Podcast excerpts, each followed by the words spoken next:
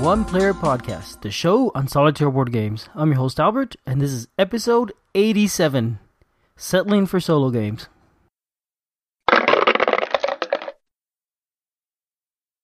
Hello, everybody. Welcome back. It's Julius and I. Julius and I, me and Julius, maybe. It's the two of us. How are you doing, Julius? I'm doing very well on this nice, pleasant Sunday afternoon. Same here. Same here. I have not had much time to play games lately, but that's okay. Yeah. I I hear your pain. Never enough time in the world, I'm afraid. Yeah. So today we're going to be talking about the game Imperial Settlers, um, which is a game designed for one through four players, and we're also going to be uh, we don't have a lot more than that. We're going to have news and Kickstarter stuff, but that's about it. Making promises already? Mm, threats. we're to do this. Darn it! I don't care what you say. See? Empty threats. Good luck. Yeah. Anyway, um, so I guess we just jump into the news. Let's let's do the news. So starting with the news, I have only got three things. Um, and the first one's actually not even really a, a board game thing. Well, it sort of is a board game, but it's it's an app. The Rory Story Cube, the app has finally had an update after a few years. If you're not familiar with this app, this is um or this game, Rory Story Cubes. It's basically a set of nine dice. Each die has a different picture on each face. Um, so when you, you roll the dice and you come up with pictures and you could make up stories with them or whatever. They're, I don't honestly think of them as a game or as a, as a interactive toy. Um, but they're really handy if you do role playing with them because you, you, you go solo role playing specifically. You do, you're playing your adventure and you just think you'd like some sort of a unexpected thing to happen. You could roll the dice, pick a few out and use them to come up with something that was just, you know, something new and and I've used that to play a game solo before. I talked about I don't know about ten or fifteen episodes back actually. Um, so there's an update to the app, and what the update is, it's a little better interface now, and the app brings the original set plus the first two expansions. If they now added the next three mini expansions, and they say they're going to add the next three mini expansions after that soon. Actually, no, the first six mini expansions are on there and three more will be available at some point soon. Yeah, as a matter of fact, and uh, the six expansions that have been added, three of them are only actually available as dice in the U.S. So, so it's sort of a sneak peek of what's going to be around. Um, all the expansions you could add them on to your ga- to your app if you bought the app, or if you yes, if you bought the app, you could add on as a purchase the individual expansions. They're about ninety nine cents each, and they just give you a lot more variability and they include things like space, prehistoria, which is dinosaurs and cavemen and that sort of thing, um, fantasy, and I think sports or medicine. I don't remember all of them offhand. So that's my first item.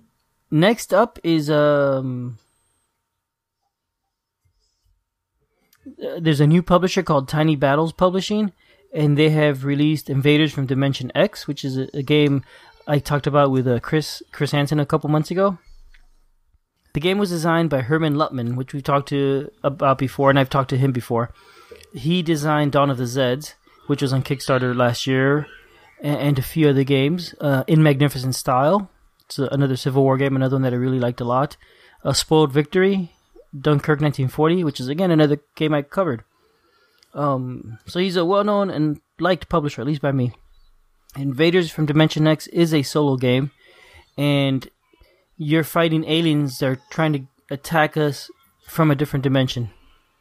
And so the aliens move through a, an AI, a, a, a random AI. The Tiny, was it Tiny Battle Publishing has a couple other games that they say they're for one or more players. I can't tell if it's if you're playing both sides or what. I suspect that's the case, but uh, I'll mention them anyway. They're called we Happy Few, The Battles of Agincourt, and Blood Before Richmond, which is a. Oh, I'm sorry. And, and Blood Before Richmond Gaines Mill, which is a Civil War game. Um, and are you personally interested in any of these? Not right now. I, I'm not going to buy anything right now. the The first one sounded interesting. I mean, they all sound well. I'm not going to get any of these. The, the Invaders from Dimension X sounds interesting. I'll probably play it at some point. Um, And the Battle of Agincourt sounds interesting also, just because it's an interesting uh, topic. But if it's a two-player game, I'm less likely to get around to ever playing that. the I hear that. My last piece of news now is from Victory Point Games.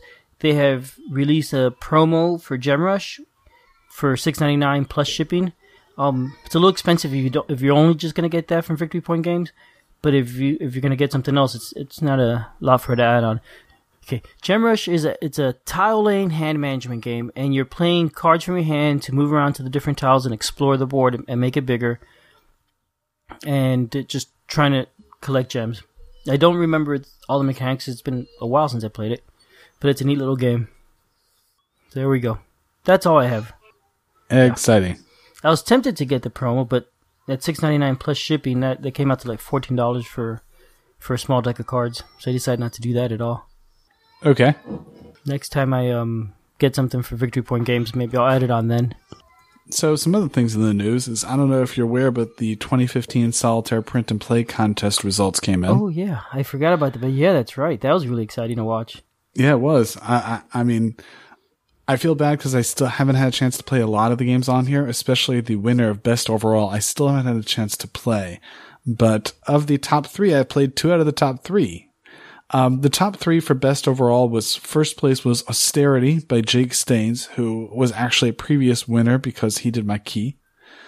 Um, was Agent Decker, uh, was number two, and Deep Space D6 was number three. And I've played Agent Decker and Deep Space D6. I don't know if you've had a chance to play any of the other ones on uh, on the list here. No, I've had very little time for print and play lately. I didn't actually I didn't play any of them.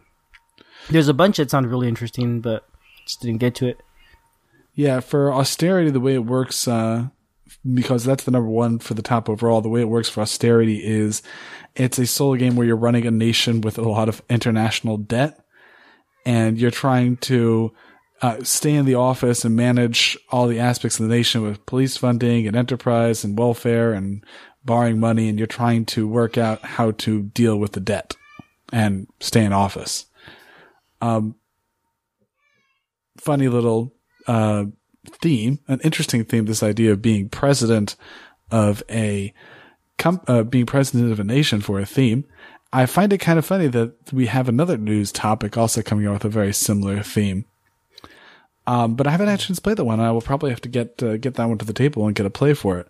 But both Agent Decker and Deep Space D6 I have had a chance to play, and I believe that Deep Space D6 is slated currently to head up on Kickstarter at one point in time. Deep Space D6 is a game where you have a bunch of custom dice that represent your crew. And what your crew can do in any given turn is determined by what the dice are showing. So they can be engineering or they can be captaining or, or shooting and you'll roll the dice and you have to deal with threats as they come out on the board and you'll move them around the ship and deal with threats. And once you get through all the threats and you don't blow up your ship, you win the game. I liked it. It was a lot of fun. Mm-hmm. Okay, that sounds cool. So that was heading to Kickstarter at one point in time, and uh, hopefully they'll become something full. And I know that with Agent Decker, there's actually a full color copy of it, and theoretically, you could, you know, I suppose you could get a color copy of it and order from like a, a printer place because it's just a card game. I think it's even possibly a 52 card game. So, I mean, you could just order from like Artscow or something like that and have an actual real copy of the game. Yeah, that's right. And that's pretty easy to do too. And the quality is kind of nice. So theoretically for Agent Decker, and the idea of Agent Decker is you're an agent working through your deck, and you have various missions, and so you go through the game and you fight off the missions, you stave it off. Um, maybe we'll have to do a full review of these three at one point in time. Okay, sounds good. There's a couple of the games from the contest I do want to print out and play at some point. Which ones are you looking at? Oh, I don't remember offhand the name. I have to find them again. And I am actually looking for that now. Oh, how do I switch back to that chat? There's one I was looking at that is the the one about walking in the woods. Into the woods. Into the woods. Okay. Yeah, yeah. That Which one, I haven't looked into yet. That one looks neat. It look it looks really cool. And you know, I have um some clear overhead acetates that I could print on with my printer, and I saw that there somebody was printing them in, on clear acetate or something like that. So maybe I'll try that out. Neat. I don't think I don't that's necessary. I found it at the thrift store once, and I bought it. I've never had a real use for it. I don't have any such thing, and I have no idea about the game. In all honesty, so that's that. Uh, but anyway, those are out, and uh, if you're interested in getting some cool little print and plays, head on over there. Um, so speaking of presidents, there's another game which actually entered P500 through GMT called Mr. President. And what P500 is, and I know we do a lot of Kickstarter stuff around here. This is sort of similar to it. It's it's a pre-order 500. The way it works is that if they get 500 copies, they will release the game. If they don't get 500 copies, then it's the same as if on Kickstarter something didn't get funded. Um, so that's what P500 means. And so it's GMT is putting out a Mr. President on P500 and it's a solitaire game that quote puts you in the shoes of the President of the United States attempting to govern with limited resources in a complex and ever-changing world. So imagine austerity ramped up by like 60. yeah, that sounds neat. I've backed this one. Now, you thing, did back this I, one. I did back this one. Um, the thing about the P500 is that, you know, once they get 500 orders, they'll commit to printing it, but it may still be a while because they don't actually like schedule it. I think until they have like 700 orders or so, and and that could take years. For some games, I had games that I backed years ago, and eventually selling the charge me. I was not expecting that. Just out of curiosity, what what sold you on this? Because honestly, yeah, what sold you on it? It's solitaire, and it's from a big publisher. And I, oh, okay. I, I like to support that. Um, I may cancel it at some point because in, in a way the theme doesn't interest me that much. I'm not I'm not that into the idea of a presidential game, but I haven't re- really read it yet. I'll read it at some point and then make my mind up later. I'm just, just curious sort of, if mm-hmm. I'm just curious if with this P500 stuff, like I know looking at the page for it, and we'll go ahead and post the page to the show notes. But I mean, looking at the page for it, the art seems really, I hate to reuse the word, austere and, and bland, and it doesn't look very nice. I mean, yeah, you it's, know? it's early on. The art will change a lot before they publish it. The art does change. So you're saying that this is nowhere near what it's expected to look like? No, not at all. That the there's a pictures of cards, and that's definitely just playtest models. Probably the same for the picture of the board that's in there. Um, I mean, it, it could be that I'm just expect, expecting more because I'm used to looking at places like Kickstarter, where I feel like they really do a much better job of selling it. And here, I just don't feel like they really sold it very well. Yeah, well, the, you know, they, they, have a very dedicated following, and I, I, don't think they have to work as hard to try and sell games here. Could be, or, or at least they don't feel as inclined. But uh, only the games that have already been printed will show you like actual cover pictures of the game. The other ones will show you just some little picture, and then it says P500 under it. You don't really know what the box will look like until pretty much until you get it. Like um, the one that comes to mind right now is Cuba Libre. When I backed that one the the box I got was just unexpected at all. I, I honestly I didn't like the art in the box so much um, compared to the other games in the coin series. But you know, it's you know, it is what it is. They just don't release that art. They will release some of the art for the cards, I think, and stuff. If you go look on ConsimWorld, maybe they do do the cover art on ConsimWorld, but they don't necessarily update their P500 page with that stuff. I don't know why. It just it's the way they work. Okie dokie. Mm-hmm. So that's that. Um, and if you're interested in um, pre-ordering this one, it's fifty-two dollars at the pre-order price, and regular price is eighty dollars. And I assume that the reason for that is because it has a ton of ton, a ton of a ton of chips, just a whole bunch of chips running around with this game. Yeah, it sounds about right. That, six six hundred counters and markers. Wow. So okay. it's a whole lot, whole lot of cardboard. Yeah, but that, those are little tiny counters. That's a lot of punch those out. And when I get a game like this, I'll I won't clip my counters necessarily, but I'll trim them, and it takes a while to do that. I just did that for finally. I've had Combat Commander Mediterranean, and I finally finished that last month. I've had it for years, and every once in a while I pull it out and clip twenty or thirty counters and put it away. it's a time-consuming process, but it's fun. All right. So this is mostly some of the Kickstarter. Why don't we move on to Kickstarter? Okay. So uh, first one that I want to talk about, a little bit of a short fuse on this one, but you may have heard of this one already. Um, this one is Star Patrol Carrier Commander. This is not a micro game. This is a nano game. We've gone beyond micro games. This this is up to nano games. This is three dollars shipped worldwide. worldwide, anywhere. This is how much the game costs, including shipping, anything. $3. And the reason why it's $3 is because it is a teeny tiny game. The game is one board, one rule sheet, one envelope, um, a counter sheet, and a counter sheet. That's it. Actually, I think it's two counter sheets. No, it's just one counter sheet. Yeah. One counter sheet. That's it. And the whole thing will come in a small envelope. Yes, this is this is a nano game.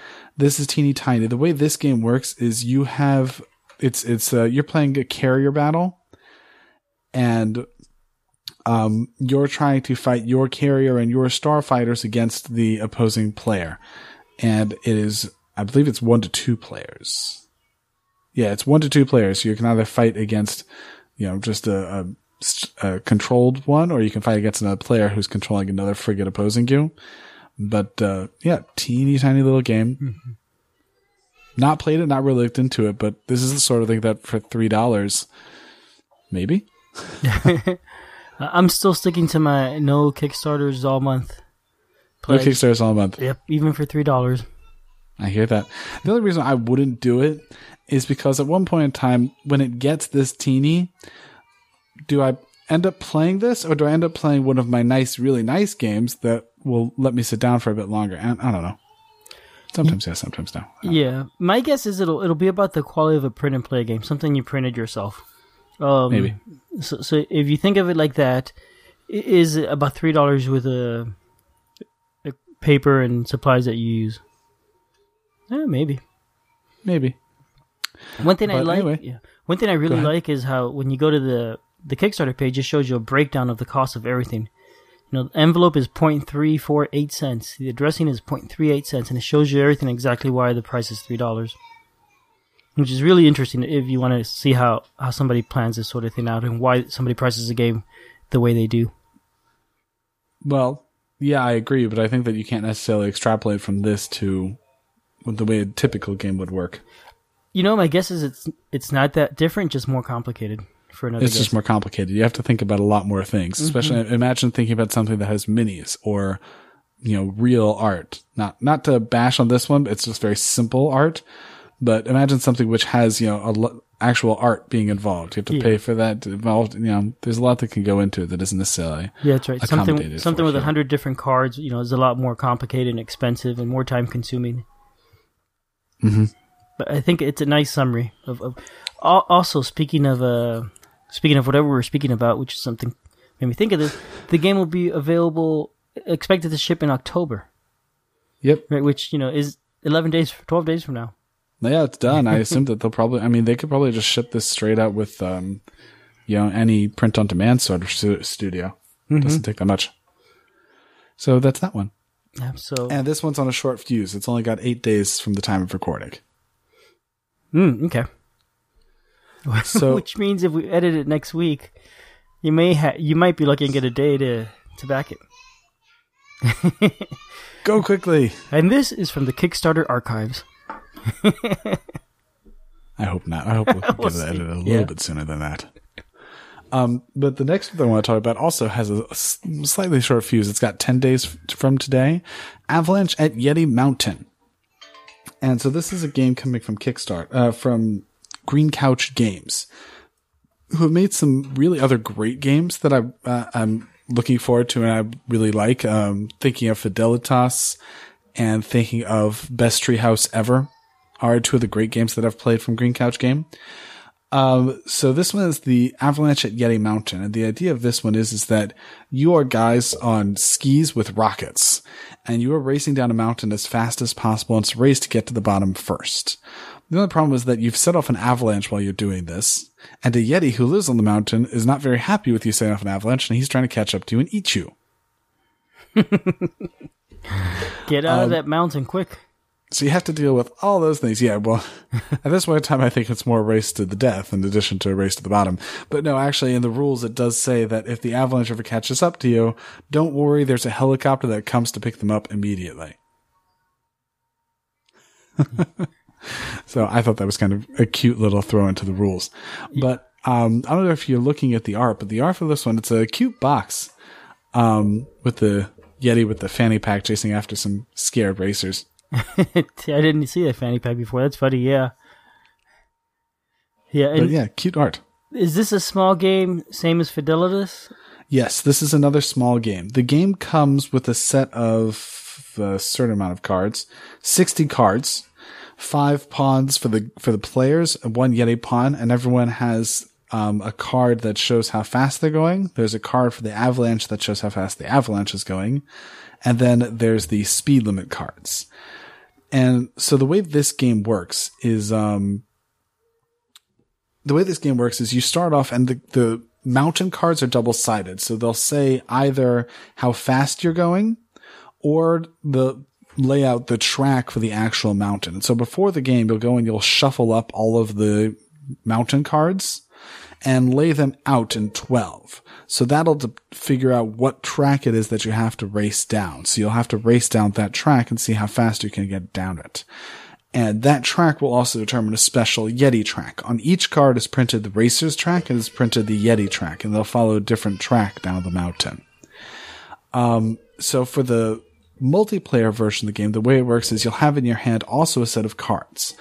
And the cards will be numbered one, two, three, four, or 5, and they'll have one of four different icons. A black, blue, green, and red icon. And you'll play one of those. And the idea is to go as fast as possible get down the mountain. But at the same time, based upon the number of players in the game, there's a speed limit imposed by the mountain. And this speed limit is global. So for example, when you're playing, uh, when you're playing three players, I think, when you're playing three players, the speed limit is opposed to 10.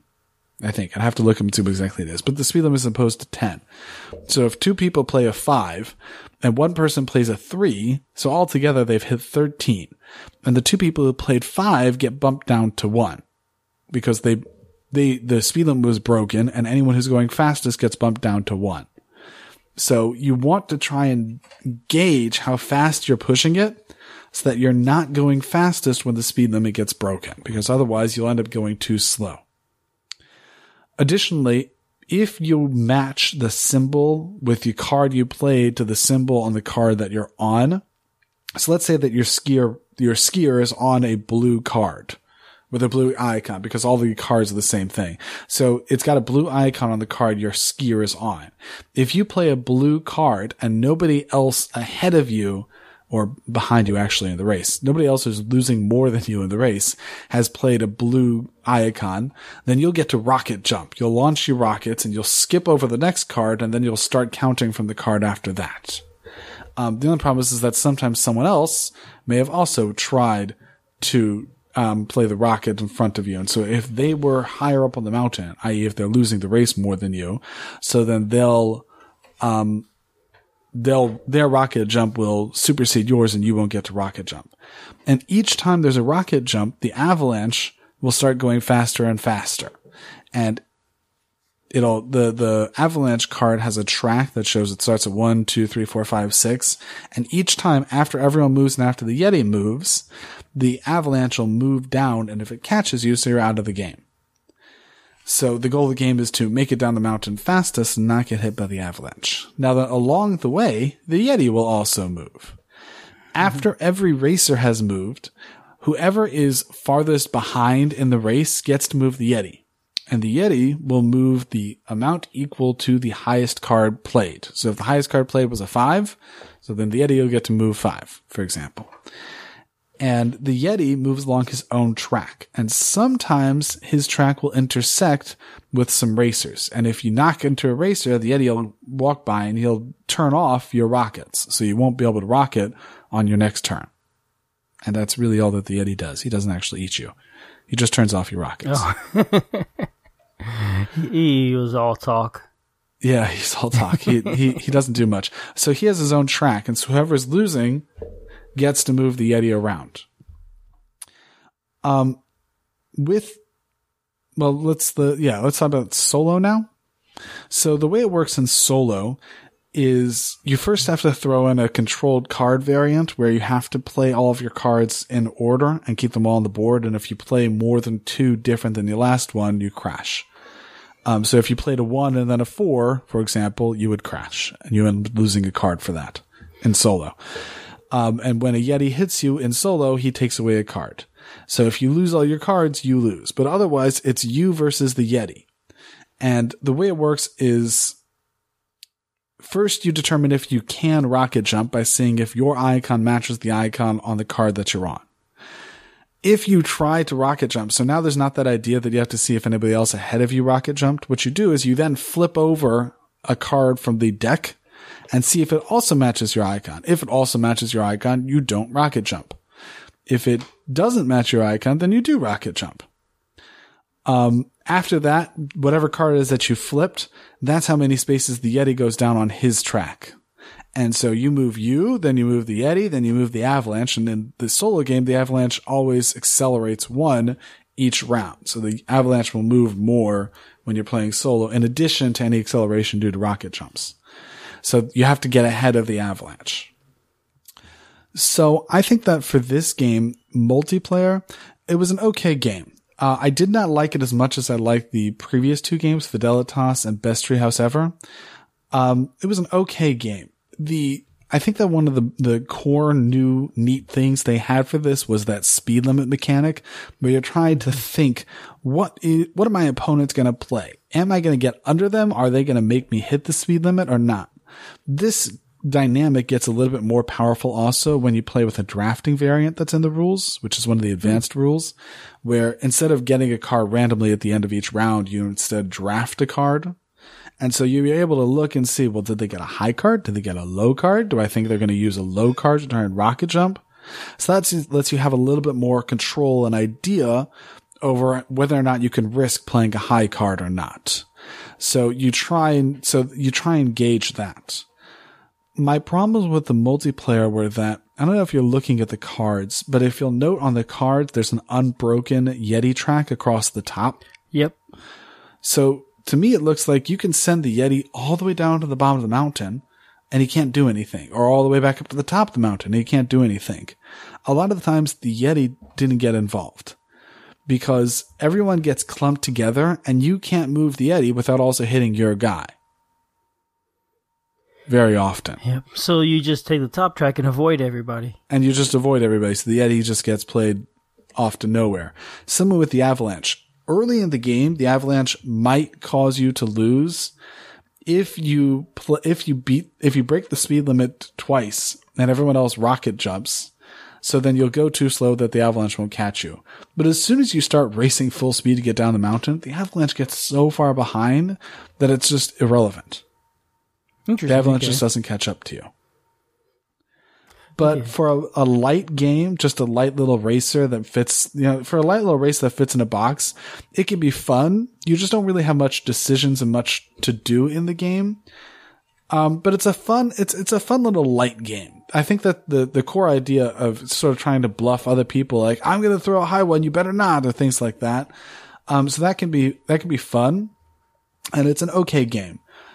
Unfortunately for solo, I, I just couldn't recommend this for solo.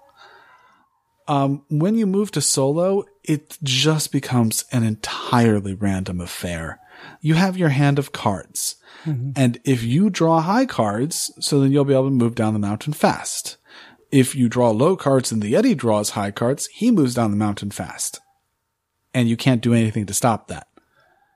He can't knock you off course he's not in control of anything. In fact, you get to pick which track he does. So if he's ever about to hit you, if you look at the cards almost all the time, the Yeti has two tracks. He can move around the racers or move with the racers. You can just have him miss you. yeah, I, I wonder I, if there's a rule that they left out or something regarding the solo game where you know they they know it's always got to hit you or something, but they forgot to tell you about that. It could be, but even if you play it that it always got has to hit you, still I mean, you know, still, you just, you, you tend to get ahead of him or he gets ahead of you. But yeah, even if it has to hit you, so fine. But that rule was not in the rules. And it, there were a bunch of questions that I did have in the rules and I sent an email to Jason Kotarski, um, the publisher, the head of Green Couch Game, asking for some clarification of the rules and I have not heard back yet. Um, I'm sure it's because he's busy with the Kickstarter and things, but I just, I simply have not heard back yet. So that's at least one of the questions I had in the rules. Um, But I mean, also, if you draw high, you win. If you draw low and he draws high, he wins. Also, with the rocket jump, normally with the rocket jump, it's, well, I'm not in the lead. So the pe- people who are behind me, they get a rocket jump. But here, I flip over my card. I have a one out of four chance. Maybe the Yeti will flip over the same one as me. Maybe he won't. There's no way for me to know. It's a whole deck of 60 cards and they're split into four by each color. I can't predict what color is going to come up out of it. Maybe if we split it into 10, I can keep track. Oh, there's more chance that now that we're on blue, I'll be able to do it. But no, really, it's as good at rolling a dice. So the chance for you to rocket jump is as good at rolling a dice. So, I mean, that's not a bad chance. You have a three out of four chance of being successful. But on the other hand, you had absolutely no control. And you really don't have any control over where it is, what cards it is that you get because you always want the higher cards. And if you don't get higher cards than the Yeti, he wins. And that's just mm-hmm. the end of the game. And to me, largely, there was just not much to do. Okay. Yep. It, it really does sound entirely random. So I'm not sure. I, I did send a, an email to them and I haven't heard back and see if there's anything that they can do to fix that. And I'm sure that if I have a chance, I'll update, but it sounds entirely random. And just to me, there was absolutely no control to that. Now then, I know that I was discussing with some of the people I played with a, an expert variant. I know that there's two advanced variants involved here, the drafting and the control speed that I mentioned already, but I was thinking of an expert variant where instead of trying just to race down the mountain fastest, um, what you have is that is style.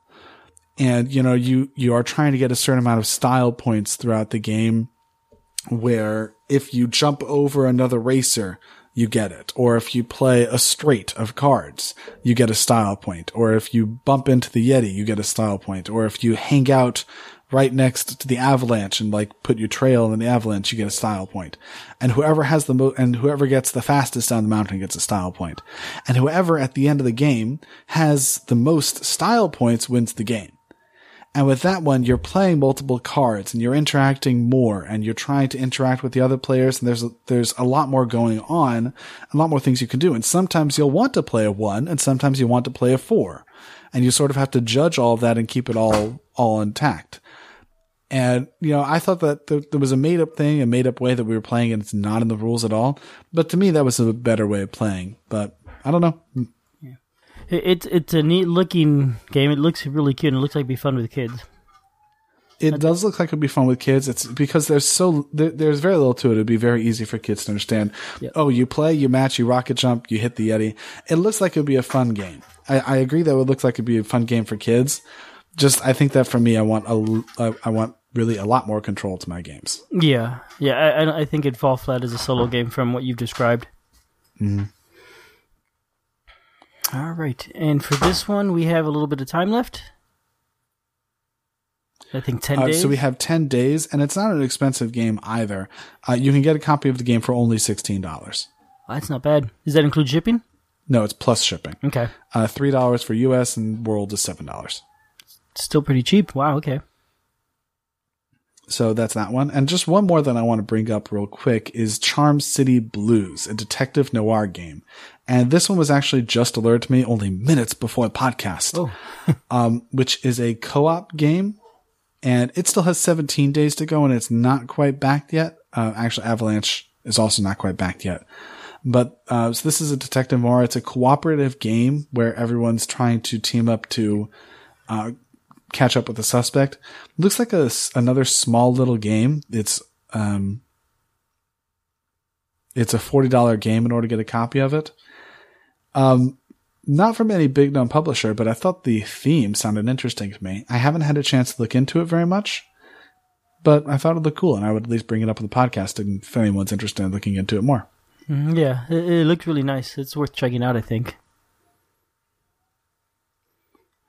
And it ends in October. Yeah, you still have uh, 17 days to go. That ends on October 8th. October 8th. I may check that one out then. you're in. Wait, how did you back Mr. President if you said that you're not backing things?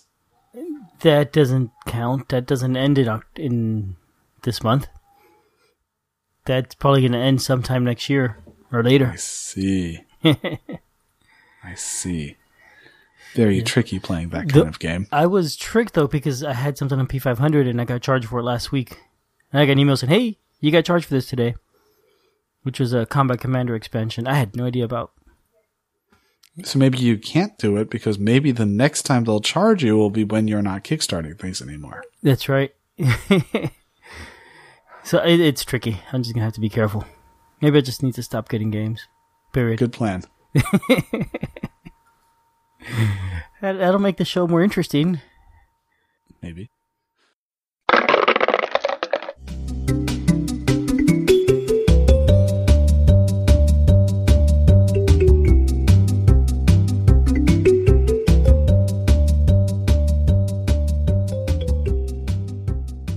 Hi, I have Ignacy Trzewiczek here today, and we're talking about um, we're talking about some of his solitaire games and some of his games in general. Hey, Ignacy, how are you doing?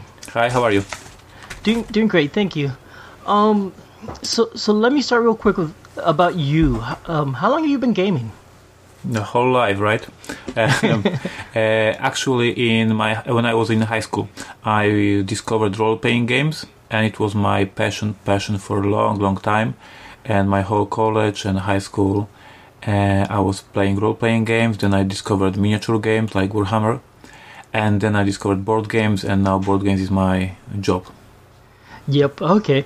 Do you now? You guys also publish some RPGs, though, don't you? Like the Fifty First State or something like that, or some of your yes. board games are based on RPG. Yeah. So uh, this is like our first DNA. Yes, the the beginning of the company, the foundation of the company was actually role playing games magazine. So I began. Uh, I founded a magazine. It was bi monthly magazine in Poland about role playing games, and then we began to publish our own role playing games and then we develop into the role-playing games and then into board games. Uh, in terms of um, American market, I think the Alderac has uh, like similar um, genesis, yes, because Alderac was pre- publishing uh, Legend of the Five Rings role-playing game and Seven Sea role-playing game, yes, and then they moved to the board game. So this is something like the same in Portal Games.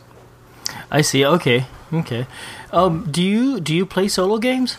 I play solo games when my wife is uh, when I have a free weekend, let's say. Yeah? So my wife is with kids somewhere in Mountains or something like that. I play solo games. I don't play solo games when she's here because it would be not very nice. But when she's yes, uh, when but when she's away, I play. I have a couple of solo games that I like, and uh, I have plenty of other to figure out how to play them yet. So I have a mm, to play list of solo games on my shelf. So yes, I do it. I'll do this. Okay. Um, what kind of solo games do you like? I I I really like Friday, which is a very small but very cute g- game.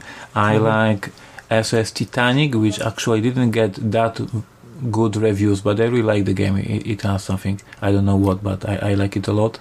And uh, I'm waiting yeah. now very eagerly for a solo expansion for Conflict of Heroes. I don't know if you ha- heard about this, but uh, yes, this I is... have this on my table. I, am really? dying to play it. Yes, I haven't had time to play it. It's, the box is sitting there, and I've, I've looked at it every day.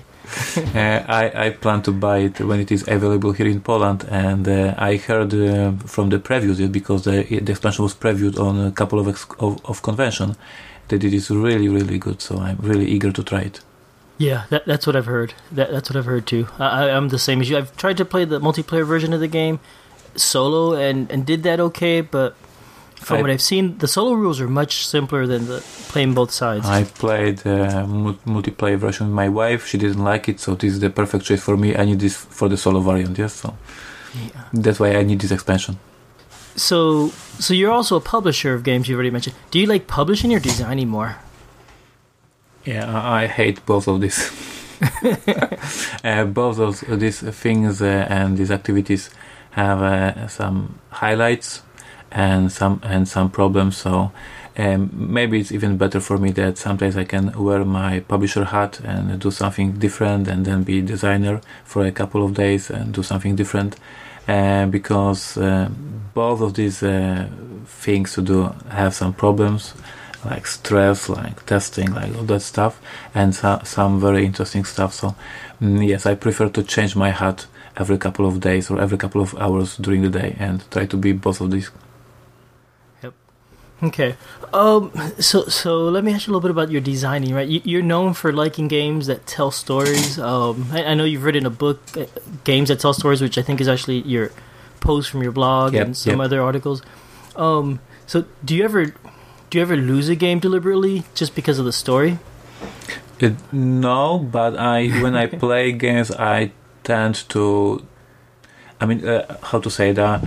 I enjoy the game better when I am engaged with the game, and uh, I don't mind losing the game if I engage the game in terms of team and I have uh, fun during the game. So I'm not type of munchkin who will you know analyze every single possible move and choose the most efficient move. I'm not that that kind of person. I'm the kind of person who sometimes role play during the games and have fun and chit chat with players.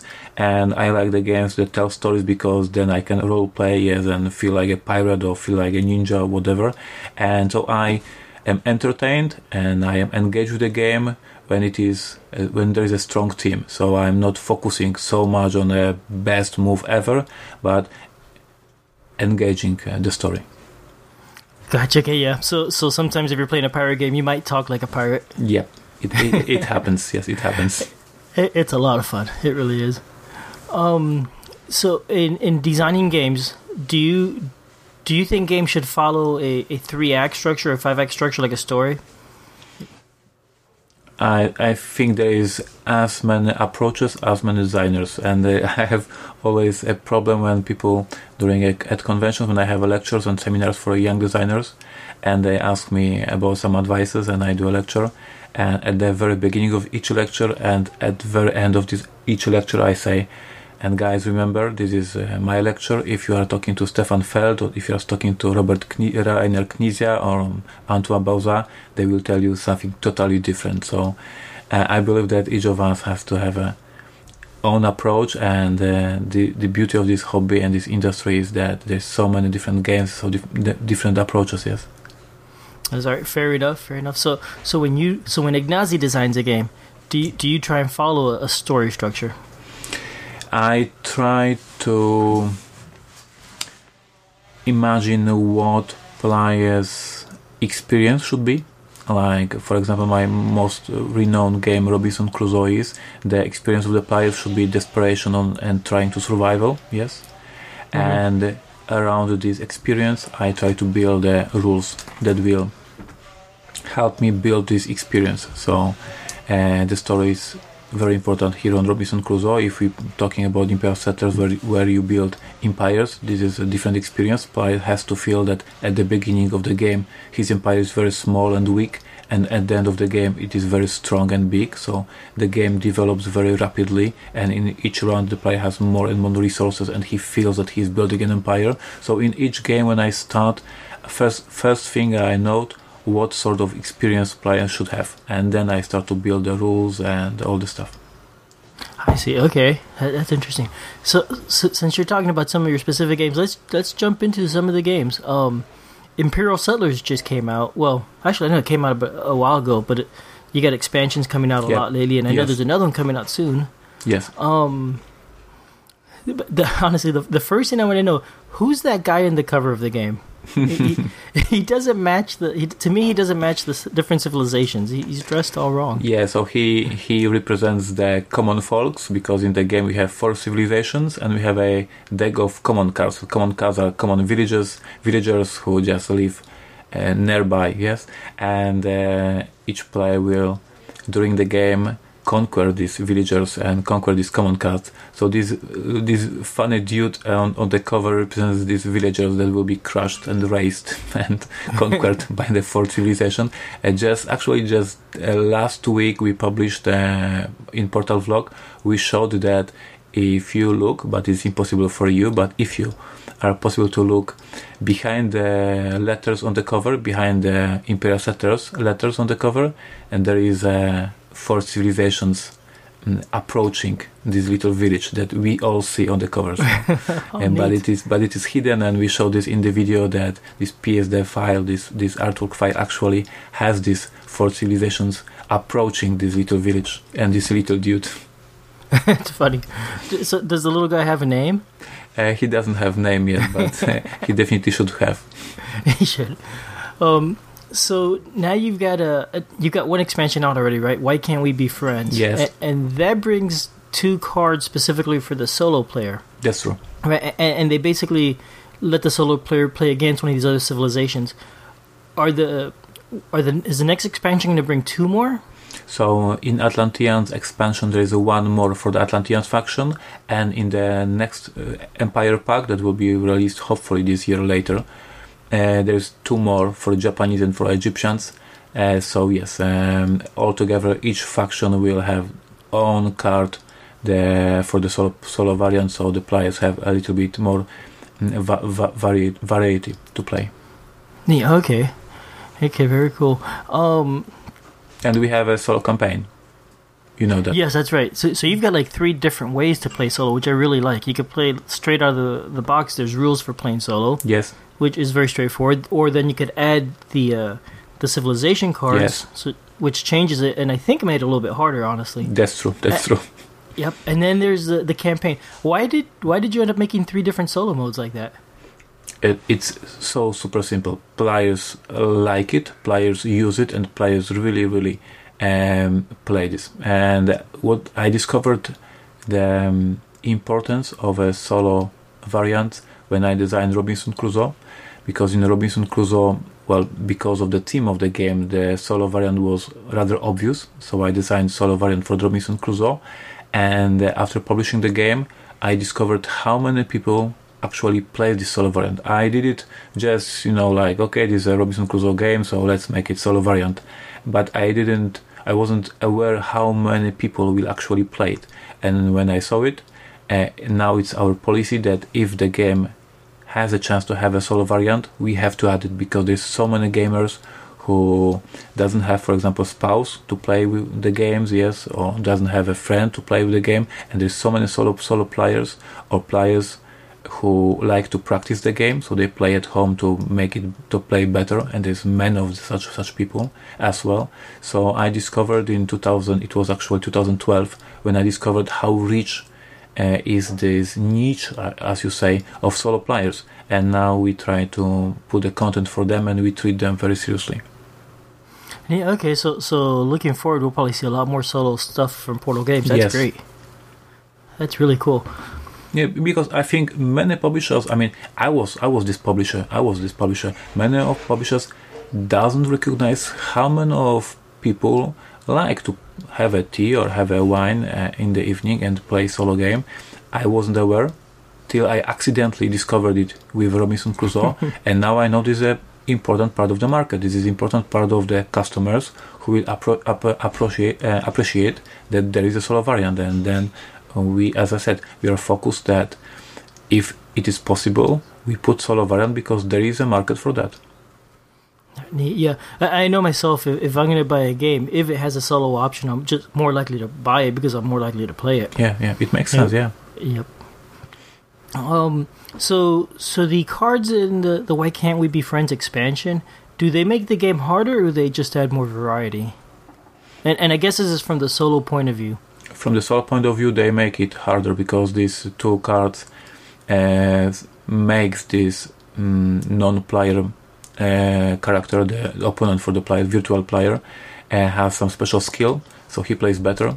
In terms of barbarians, he if you play against non-player uh, uh, character, he is attacking you, raising you much often, and the Romans uh, build much faster. So it is a bigger challenge for the players.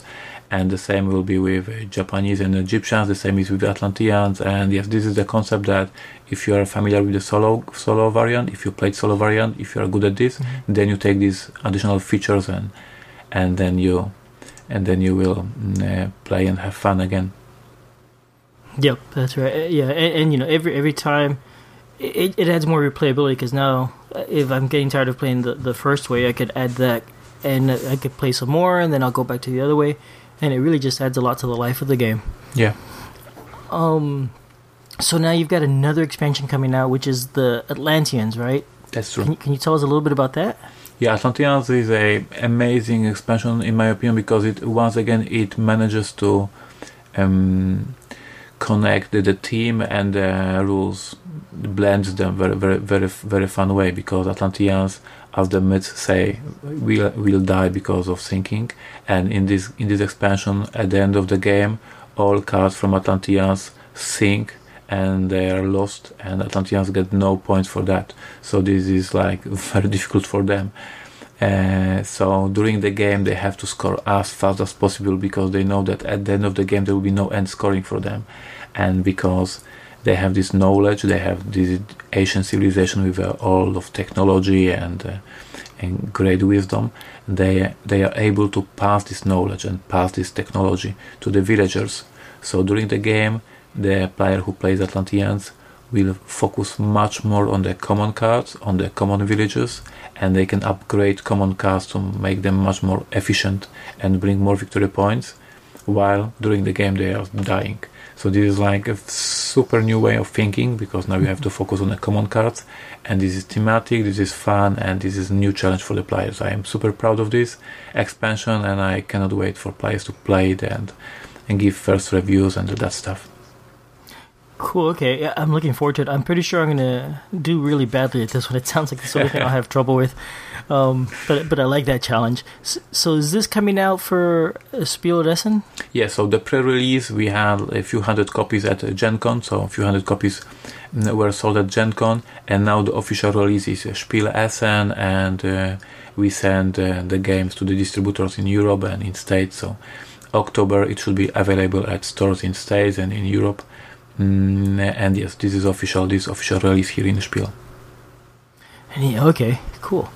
Um, the, you know, uh, the artwork in the game is really great because there's so much detail in all those little tiny cards.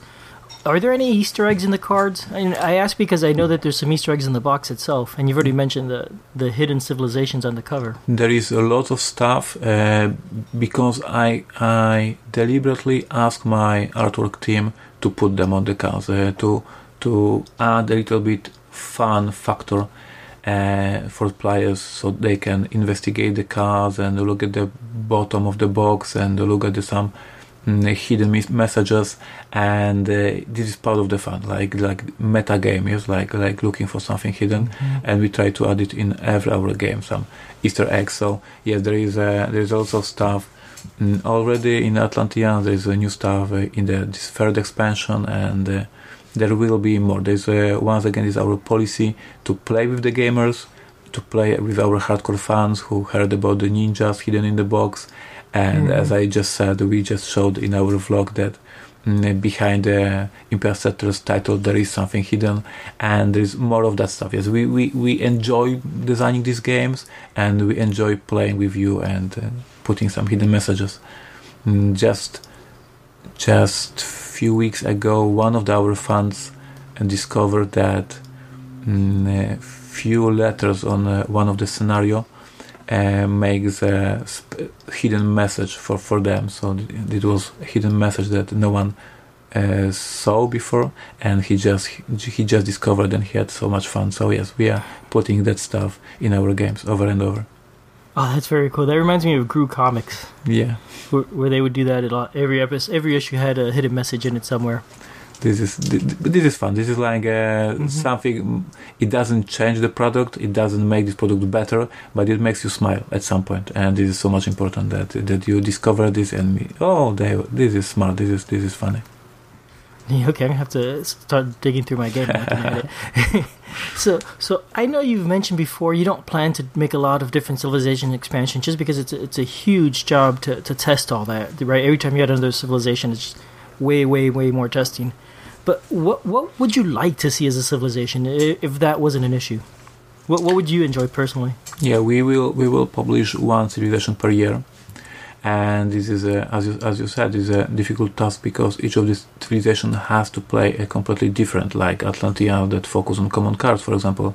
We have plenty of nodes for different civilizations and different of ideas. Um, we don't know which one will be pub- published but uh, if you look at the whatever these are myths or this is our history uh, China Amazons, uh, Aztecs, Ma- Magians. There's so many different cultures and civilizations in the past, and each of them has some very interesting features and stories behind them. And uh, mm-hmm. yes, there is a lot of stuff that we can try to design, but the most important thing is that this expansion has to have completely different rules than basic basic factions. So you guys enjoy this and discover and ha- are challenged again. Yes. Do you think you'll release any civilizations that are more more modern, like even Middle Ages or anything like that? Because it seems they're all pretty ancient. At this style. at this point, I have so many notes about ancient civilizations that modern civilizations not not so fast. Okay. Neat. All right, uh, let's move on to Robinson Crusoe. Sure. Um, so you already mentioned a little bit about that game and it's it's a fun game. It's a very fun game. Thank you. And um, what I've noticed is a lot of people seem to really like the the event cards in that, where you have two choices. You know, it's it's either do this or or do this other thing that's a little later that's probably better, but you'll suffer for it first. Yeah. Right. Um, how did you come up with that? That's a neat idea. Yeah. So this is basically taken from the stories from the books, like Mm, in so many books, in so many movies, the main character has to make some decision, and then the decision comes uh, comes back at some point in different chapters later on. And it was at some point I came up with this idea. I don't remember exact date or ex- exact day, but the the story behind this is that if you read a book, the following events make a one whole story as they are one event leads to another event that leads to another event there is a story yes in board games mm, uh, especially with cooperative games it, it wasn't the case these events drawn from the event deck were completely random you just and in average cooperative game you just take a event uh, cards, you shuffle them and you just draw them, and they doesn't create the story. So my obsession, and I was looking for how to make that events, that things that we done in the first round, in the second round, in the third round, will have some consequences in the later rounds. And at some point, I came up with this idea that you can uh, have an event and then you can shuffle it to the deck, so it will come up later with some consequences. And when I introduced this during the playtesting, and the playtesters said, okay, this is it. This is something new. This is something very interesting, and they had this feeling that okay, now I, mm, for example, was bite by a snake. It's not that bad now, but I know that later on I will have some problems. And they take these cards and put it into into even deck, and they just wait when these problems will appear. Yes, when this uh, leg will start to really really hurt hurt. So um, I don't remember exact day when I invented this, but I was really really proud, and I think it adds the huge story element to the game that your actions has consequences later on. Yeah, I, I agree. It really does add to the story. That, that's what makes it so neat. Do you, do you have any more expansions planned for this? You know, I would love to see a, a Lovecraftian one, like for example in the Call of Cthulhu, where where they travel in the ocean, some that island it, comes out of the ocean. It is already announced, sir. yes, we in one of my portal vlogs, uh, I had to ask this question because so many of, of you guys were asking. So yes, the next expansion will be Love, Lovecraftian one. Oh, it, awesome. it, it, it, is, it is true. It mm, and uh, last year I published um, free scenario um, tracking Dr. Livingstone. It was published on our website and yes. this scenario uses mechanism of a game book the game paragraphs i don't know it's how you call it in english this is a game book how you call yes, it yes game books yeah game yep. books so this was my testing this uh, engine if it works and if i can use it and uh, the testing was very successful. People like this scenario. So in this lovecraftian's lovecraftian campaign this will be a huge game book and players will develop a story.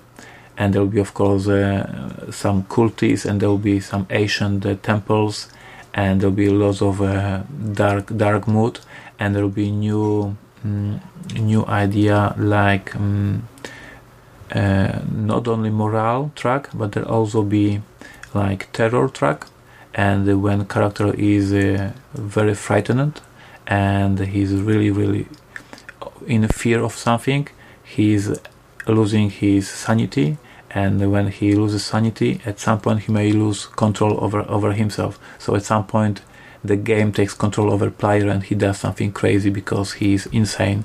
So this will be new mechanism in the in the campaign. But basically, it will be. Ma- it's hard to say much more because Robinson Crusoe is already story driven, but this one will be very much story driven with this game book with the story developing during the new paragraphs and to be very very Lovecraftian style. Wow. Okay, that that sounds great. I can't wait to see that. I can't wait to start designing it because I have it all in my head with some notes in my in my notepad. But uh, I, I, didn't start playtesting it yet. But I have a vision how to do it, and I and I believe it will be very very interesting. Nice. So that's 2016 at least. Hopefully, yes, yes. Okay. Very cool. Um. So so this is a real. This game is already really big and complex, right? Where did all that come from? Did you did you start the game complex, or did you keep adding things to it little by little?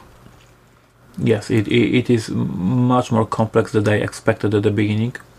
Um, at the beginning, it was only a game that was telling the story of the first scenario. Uh, so it was only about building a pile of wood and uh, calling for help. But at some point during the playtesting, uh, it was getting boring that just all the time gather the wood, build a camp, fire it up, and that's it. And at some point, uh, I said, okay, we, we, we need more stories. And when I came up with the idea that there will be different scenarios, it gets difficult because each scenario has new rules, yes, and some mm-hmm. new conditions, and uh, it made this game much more difficult. But at the same time, it made the game with the huge replayability right now with these six scenarios in the base game and with two or three official scenarios on, on our website there is like a months of playing the game. Uh, but yes at the beginning i didn't expect that this game will be so huge. Uh, what i expected from the very beginning from my very first notes uh, i planned to put uh, as much cards with events and adventures as possible. So so the mm, the beginning was put as many cards with different things that will happen to players as possible. So we knew that we'll have like 200 cards or 300 cards in the game, but I didn't expect that I will design scenarios and I will create few different stories on this island, and I am very proud that I did it. Yeah, thank you for that. that. That makes the game so great. You're right. Um, let, let, me jump forward to, to one other game of yours I know supports solitaire play, which is, or not your design, but published by Portal, which is Legacy: The Testament of Duke de Crécy. Yes. Um, can I, I've played the game once. I haven't tried the solo rules yet. Can you talk a little bit about that? Yeah. So this is like the, the perfect uh, uh, example of the of the fact of our solo player variant policy because we published Robinson Crusoe in 2012 and this is the moment when I discover how many solo players there is.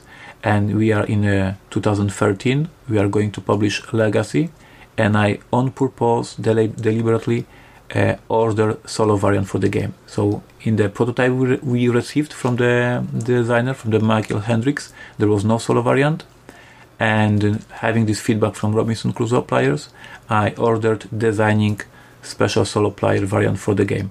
And actually, this solo variant was not designed by the Michael Hendriks, designer of the game, but it was the other guy who just uh, came to design solo variant for the, for you guys. So this is like a perfect example of our policy is that we are trying to add this.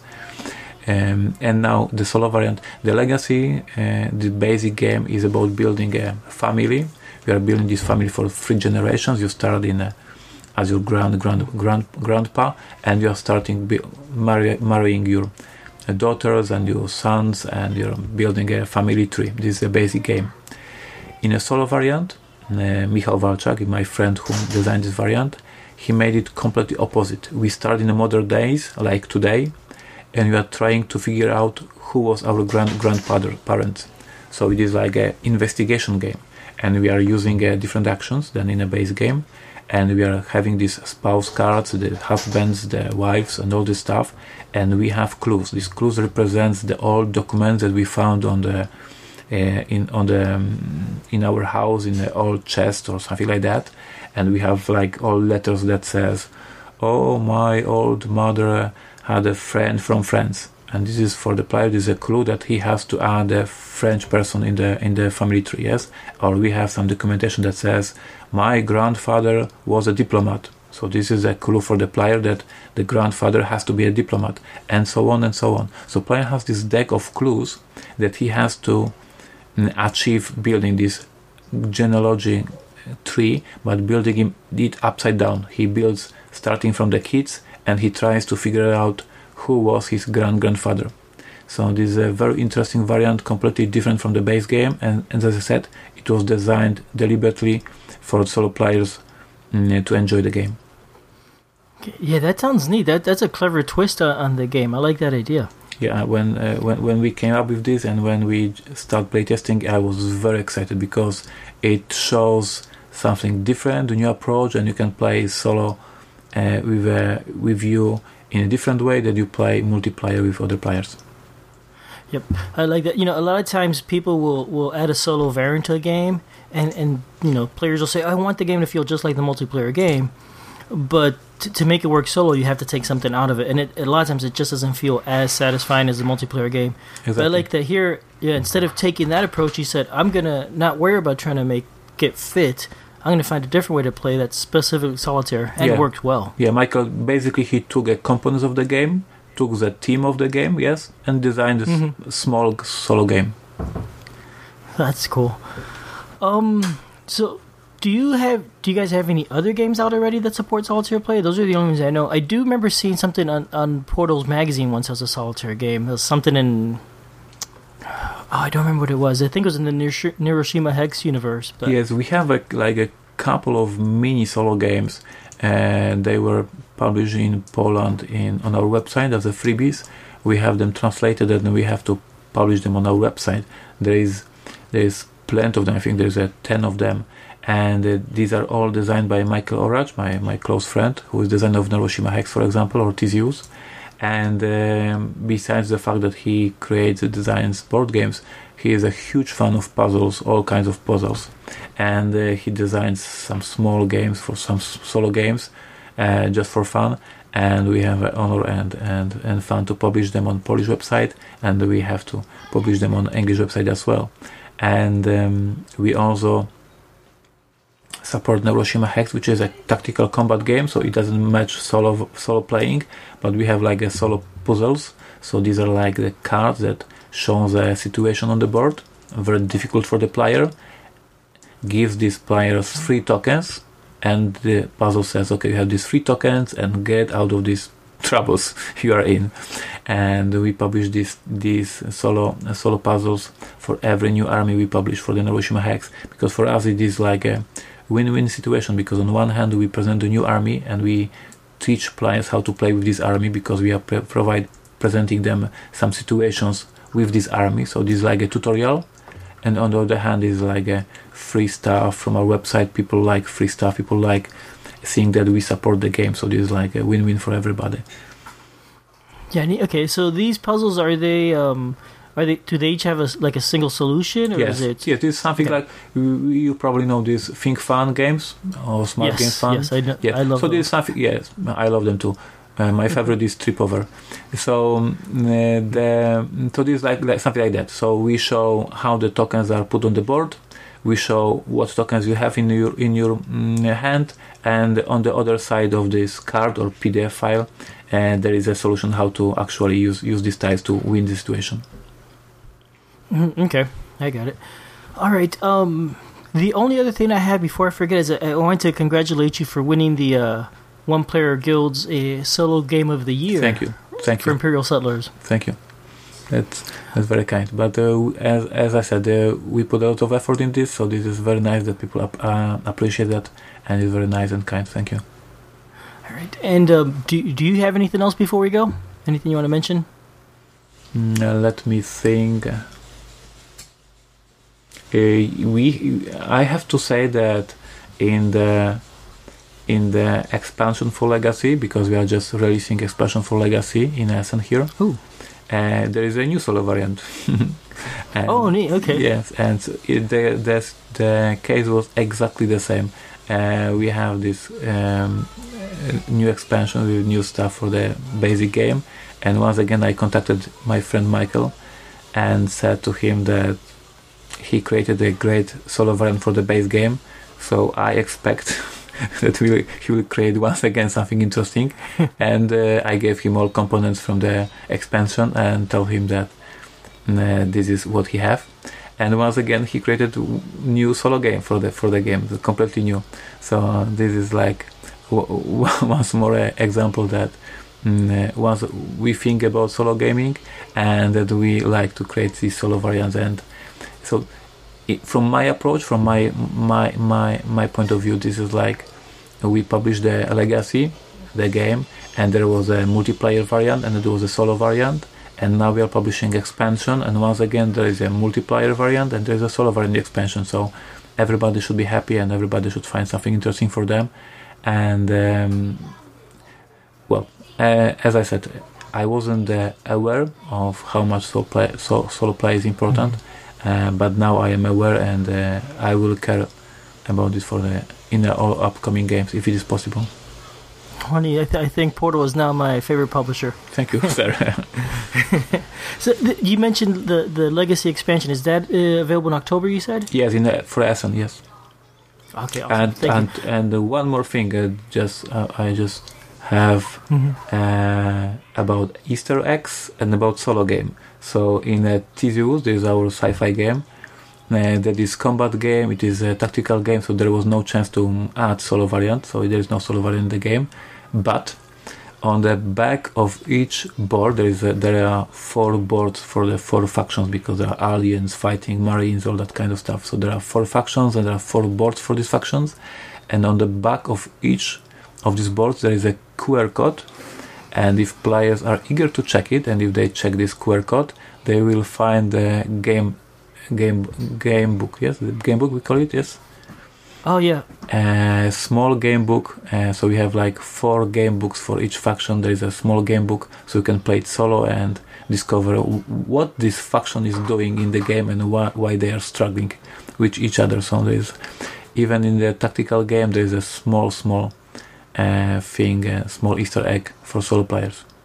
Oh, that's really cool. Yeah, the, the problem is that it was really so, uh, e- Easter egg, so we didn't say about this in the rule book.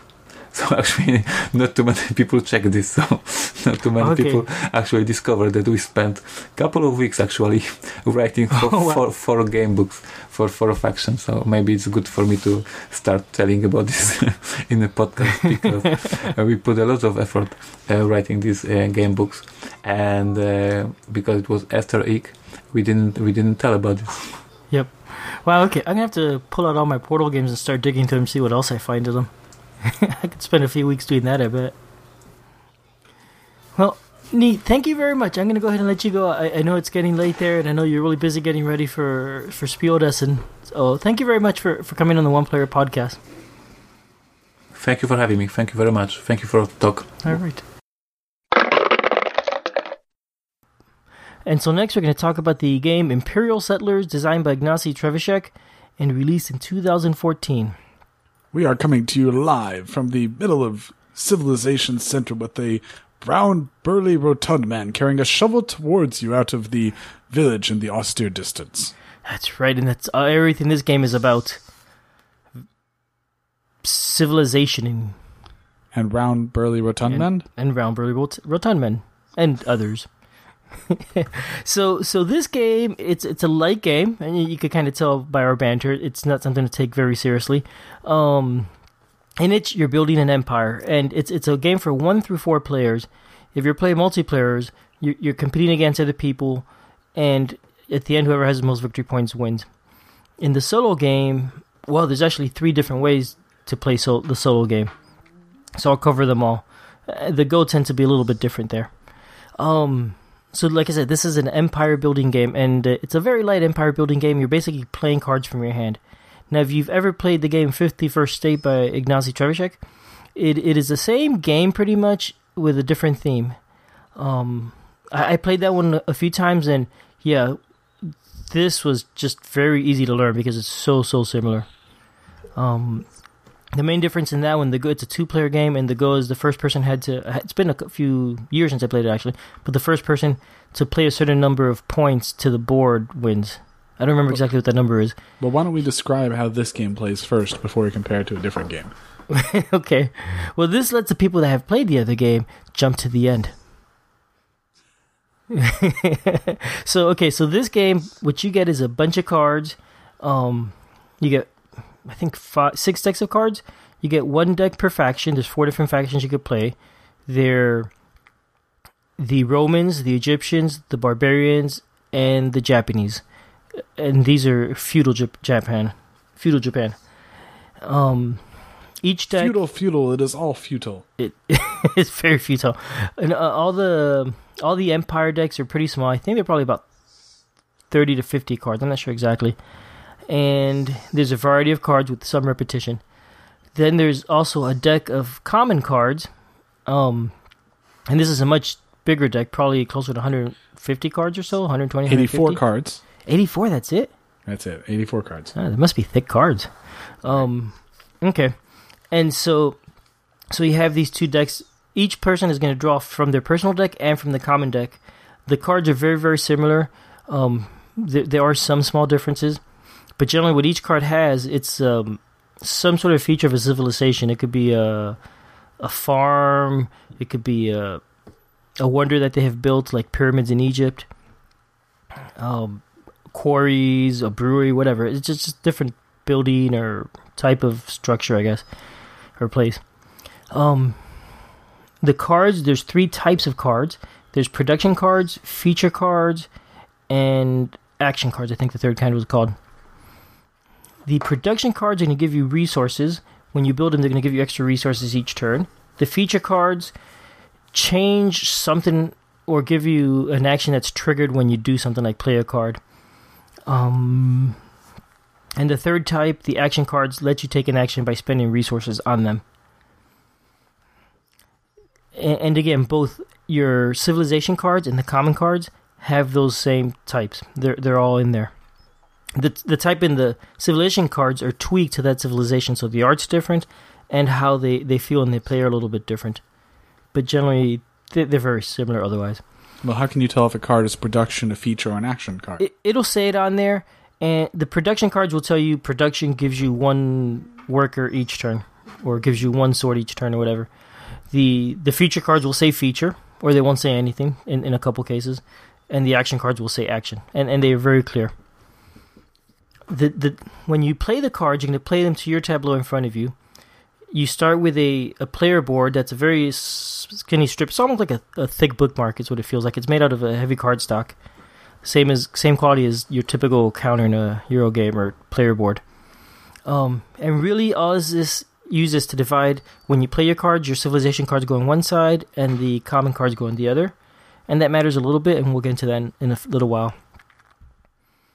The you play your production cards on top, your feature cards in the middle, and your action cards in the bottom. The now there's there is a small difference between this the civilization the um, the different player civilizations and the common cards. The common cards have a, and I'm kind of jumping here a little bit. They have a, a you could raze them and gain something out of it if you raze it. Basically, you know, you're destroying this and you're getting resources from having plundered it. And that's raze R A Z E, not like pick up raise. That's razes and destroy. That's right. That's exactly right. Um, the your personal deck is also going to have a special ability on the bottom of the card. If you flip it over, it'll have a symbol, and if you play that card as a deal, you'll you'll gain that resource every turn. But I will explain more about that stuff in a little bit. Besides the cards, the player board, there is a, a scoreboard and a turn track board. The game is only five turns, it's very short. And then there's a scoreboard that goes up to about something like 50 or 60 points. I have not come anywhere near that that at all. My scores are apparently really bad. The the one time I taught the game to a friend, he, I think he tripled my score. so I'm not very good at this one either. I'm not very good at most games. Anyway, um, there's that board, and then there's a bunch of counters. Um, there's wooden resources and there's cardboard counters also. The resources are stone, wood, people, and food. In the cardboard counters, there's money, swords, and shields. The all the wooden ones you could just you basically spend them to do things with them to, to play the cards ma- mainly or to do actions with them. The the food and the people are a little bit different. The food you would use to make a deal, which is where you, where you take that civilization card and play it upside down to to gain that resource every turn automatically. Um, this when you do that, this card is not going to get you victory points. All the other cards that you have played will get you victory points at the end, but the deal cards only give you that resource, and they're really cheap to play because it's just one food. The the people resources when you play them, you usually play them in pairs. Two people let you trade. You you could trade two people for for one of the other wooden pieces, for food, a sword. No, I'm sorry, food, a wood, a stone, or to draw a card. So they're they're useful if you have a lot of people to do other things. It you know gives you more options. The you could also use them for actions, and, and they could be pretty handy there. Then you have the cardboard counters. You have the the money, which you could basically use as any other as any of the wooden resources. So they're really handy. One gold coin equals one person or one wood or stone or apple. And very very handy and very useful. The other ones, the shield and the sword. The sword is how you raze cards. You could play a, a sword to raze a card from your hand, um, a card you haven't actually built yet. If it is one of the common cards, it'll have on the top the the raze bonus, and you'll get two. It'll have two resources. It might have a, a person and a food, or two stone, or or even two victory points, or or combinations of things. And when you raze the card, you'll get those two things, and it costs you one sword to raze a card from your hand. The other way you can use the sword is to raze your opponent's cards that they have already built. Now you can only raze the common cards because they're the only ones that have the, the raze icon on them. Well, in the Japanese, I think you could also raze the Japanese cards, but that would be an exception. Um, when you raze your opponent's cards, you spend two swords. You get those two resources. You get rid of one of their cards, which is handy, and you and the person whose card was destroyed gets an apple for their trouble, one of the food resources. So you, it, I suppose they were able to scrounge something from the ruins of whatever you destroyed.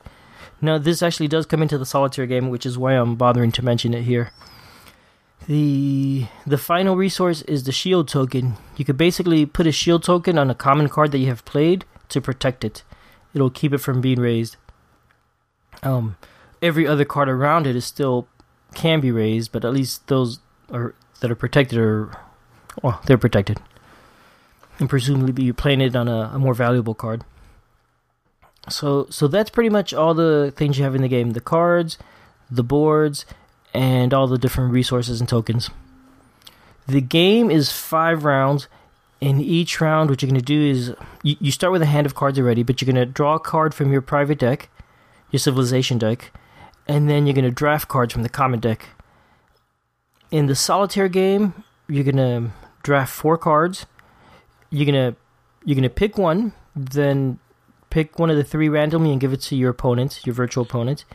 Pick a second card and give the the last one to the virtual opponent. So you're each going to get two cards each turn. Now the the reason your virtual opponent has cards is because you can raise those if you have the swords to do it with, and because to be able to win the game, you have to have more cards than your opponent at the end of the game. The normal solitaire game is five rounds, which means you're going to have to have potentially at least 11 cards out on the table, or, or you just automatically lose. Um, harsh. Yeah, you know, I have lost to that a lot of times. I, I, I have found it challenging to do that. With with some empires, it's easier to because you could raze your opponent's cards so they won't have as many, but but if that's not the case, then you got to build a lot. You know, an average of two cards a turn plus one more somewhere along the way. Mm-hmm. And, and, keep in mind the deal cards don't count towards that ten cards that you got to have or eleven cards you got to have. Um. So you drafted the cards, you, you have your cards in your hand, and then the next phase is taking actions. In a multiplayer game, you, you go around the table taking turns taking actions. In solitaire game, it's just you taking them as much as you want. Um, but the actions are either to build a card. Each card on the top has a, a cost in resources. You'll pay that cost, and build the card, play it onto the table.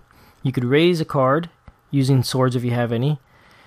Uh, you could protect a card, or you can use an action, and that's it. And the action will be the it will be described on the card what the action is. So you would keep doing that until you decide to stop, which is usually when you run out of resources and you can't do anything else. And then and then comes the end of the phase. Oh, I forgot to mention. Before you start taking actions, you also want to draw your resources. Each turn you're going to get resources and um, each empire starts with a different set of resources they collect each turn. The I think the Egyptians get more people every turn, for example, or the barbarians do. One empire does. The Romans, I think, might get more gold. Uh, you know, it's a little bit different, it's a little tweaked. So the way you're going to play the game is different depending on which empire you're using. And that's both in multiplayer and in solo. It changes. Yeah, that's right. Each empire on the empire board, it, will tell you how what resources you're getting for that empire. And each person's playing a different empire in the game, so you all more or less have different strategies. And it sounds like it makes a lot of difference which empire you have. Yes, it can definitely make a lot of difference. I mean, the basic strategy is still going to be the same. You're, you're, still trying to build the cards and get the points. How you go for points might be a little different, whether you're going to build a lot of cards or whether you're going to try and produce a lot of stuff or, or what. The, the way you could get points might change a little bit. But, um, Uh, you made me lose my train of thought. Sorry so, so you get your resources at the beginning of the turn. Some of them you get because of your empire. Some you're going to get because of the cards you've built. That might give you more resources. And don't forget the deals you've also made. That'll give you resources too. And then you'll take your turn, spend all your resources, do all your actions, play, buy your cards, anything you can do. And then finally, at the end of the turn in the solitaire game, I had mentioned earlier on there's a solitaire deck, and I forgot to tell you about it. It's a very simple deck I think there's 16 cards, and each card only just just has a symbol on the top of a resource type. One of the symbols that'll be in the raze section of the card of the common cards. Um, so it may have a, a little person icon, uh, a food, a stone, a wood, draw card, or victory point. I think those are the possibilities. You will draw a card, and if it matches one of your common cards, the the symbol matches the raze symbol one of your common cards. You look to see if any of the previous cards you've solitaire cards you've played also have that symbol, and that'll give you a pair of symbols. I'm sorry, not the same symbol. Let me explain this again because it was a little confusing to understand. You, you'll find a symbol that you just drew, and you find a card that has a matching symbol, and you check then to see if that other symbol on that card is in any of the other solitaire cards you've played so far this game. If it is, then the AI just destroyed that card. If not, you keep checking your other cards to see if any other ones have that first symbol you drew, and then compare the second symbol against your previous cards. And you can do that twice each turn, so the AI could potentially destroy two of your cards every turn. So not only do you have to build your 11 cards, but you may have to build more if some of them got razed. Now that works out actually pretty interestingly. There's because you could actually plan for that and have a little strategy of, you know, what do I think there's a good chance of sh- showing up, and of those, which ones do I really want to protect. So it actually, even though it's pretty random, ends up giving you interesting choices. Okay. Once you've done that, the round is over, and you go to the next round and do the same thing. And and you do this five times, play the whole game five times, and at the end, again, if you have more cards than the AI has, then you've won, and now you check your points to see how well you've won. And I so like you that. automatically That'll, win as long as you have more cards. Yes. If you don't have more cards, then your points don't matter at all. You just ignore them. Um, and if, you know, if, well, I mean, you may still have potentially gotten a lot of points if you forgot to build and focus on scoring a lot of points, because there are other ways to get points other than playing cards. But one of the ways to get points is each card you played is either worth one or two victory points. The common cards are worth one. The civilization cards or empire cards are worth two. So that you know that could give you a good 15 or 20 points pretty easily. So that's the basic solitaire game as it comes with with Imperial Settlers. Um it's interesting, it's pretty straightforward. Every time you play, the AI is exactly the same. Um so you don't have to worry about adjusting your strategy for that. It's just what cards is to draw during the drafting because you know those cards you could potentially raze and get some things from it, and what solo cards came up to raze your cards. That's about the the level of interaction. So because the A is the same each time, does that mean you can figure out how to beat it exactly? It becomes predictable or no? Not necessarily because because there's so many cards and the randomness of the shuffle. It, it's going to change the strategy from game to game. You know, it's shuffle or your shuffle. Both, really. Your your shuffle of all the common cards that you're drawing are going to okay. change what you can do each turn, and the shuffle of the solitaire deck, trying to decide what's going to get destroyed, is going to also affect your strategy a little. Okay. So so there's a lot of replayability there and and then the rule book has a, a score system for to see how well you scored and, and, tell you you know I forget the ranking I think it's it might be comparing you against famous peep or something I don't remember for sure but you've got that um besides that there is a second way to play solitaire which is not that different that came with the first expansion which is called why can't we be friends and that's a small box expansion just a, a small deck of cards and that gives you more cards for each of the different empires, plus some common cards, plus two solitaire cards. Now, it's I find it a little annoying, but it only brought you two cards for two of the empires. You're gonna what you would do if you're using these cards is you shuffle up the two cards, draw one, and now the AI is playing this empire, and that's gonna give a, a rules tweak basically to to change the way the AI plays, which should sort of you know abstractly feel kind of like that Empire does in a multiplayer game. So when and you how easy how easy is it to play the AI when you're doing that? I found it harder. I didn't play that one too much to be honest, but I found it harder. I I, I didn't need it harder. So? I find the game challenging enough myself, so I haven't worried about using that. Well, not that it's harder to beat. How easy is it to do the AI? Oh, it's it's pretty easy. It's it's really easy. It's just you know a sentence in the card, and it's gonna change things a little bit. I could I don't remember exactly. I could look it up if you like. Hang no, on. okay. No, okay. okay um, so it's it's a very simple tweak and it changes the game somewhat, which is nice. I think, for example, I mentioned during the the end of the round, you're going to draw the solitaire, two solitaire cards to see who the AI razes potentially two cards. I think the Romans or maybe the barbarians could draw three instead of two, so they're more aggressive and they're going to raze more often. It's probably the barbarians because I think they're the more aggressive empire. Um. So yeah, so that's nice. The, the annoying thing, there's only two. The next expansion, which isn't out yet, which is supposed to, it was supposed to be, I think, last month or so. Uh, it hopefully will be out by Essen, or I'm sorry, by uh, yeah, by Essen. That one's gonna bring the next two cards, so you finally have the cards for the four different empires. Though the that expansion is another empire, so you'd want five cards, but I don't think it's bringing the the last one for that. So you'll still only be able to play against four of the uh, civilizations. You know, but that's fine. I find the the game brings a lot of replayability, and and these uh the first expansion that came out gives you a lot of cards you could add to your deck, and includes rules for for deck building. So you, instead of just throwing them all in there, you could customize your empire deck and play with that and change it around. Okay.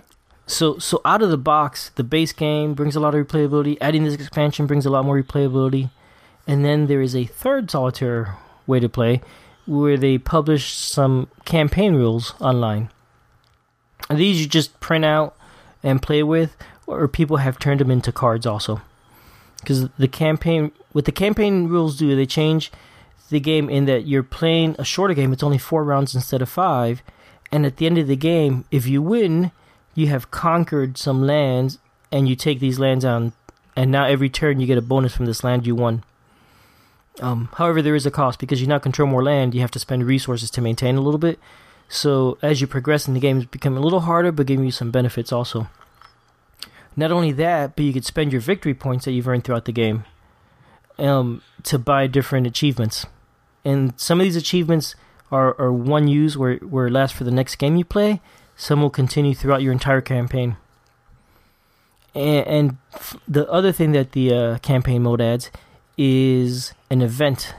Every game, you're going to roll some dice to determine a random event that happens. And the event could make it harder, could make it better. It just depends.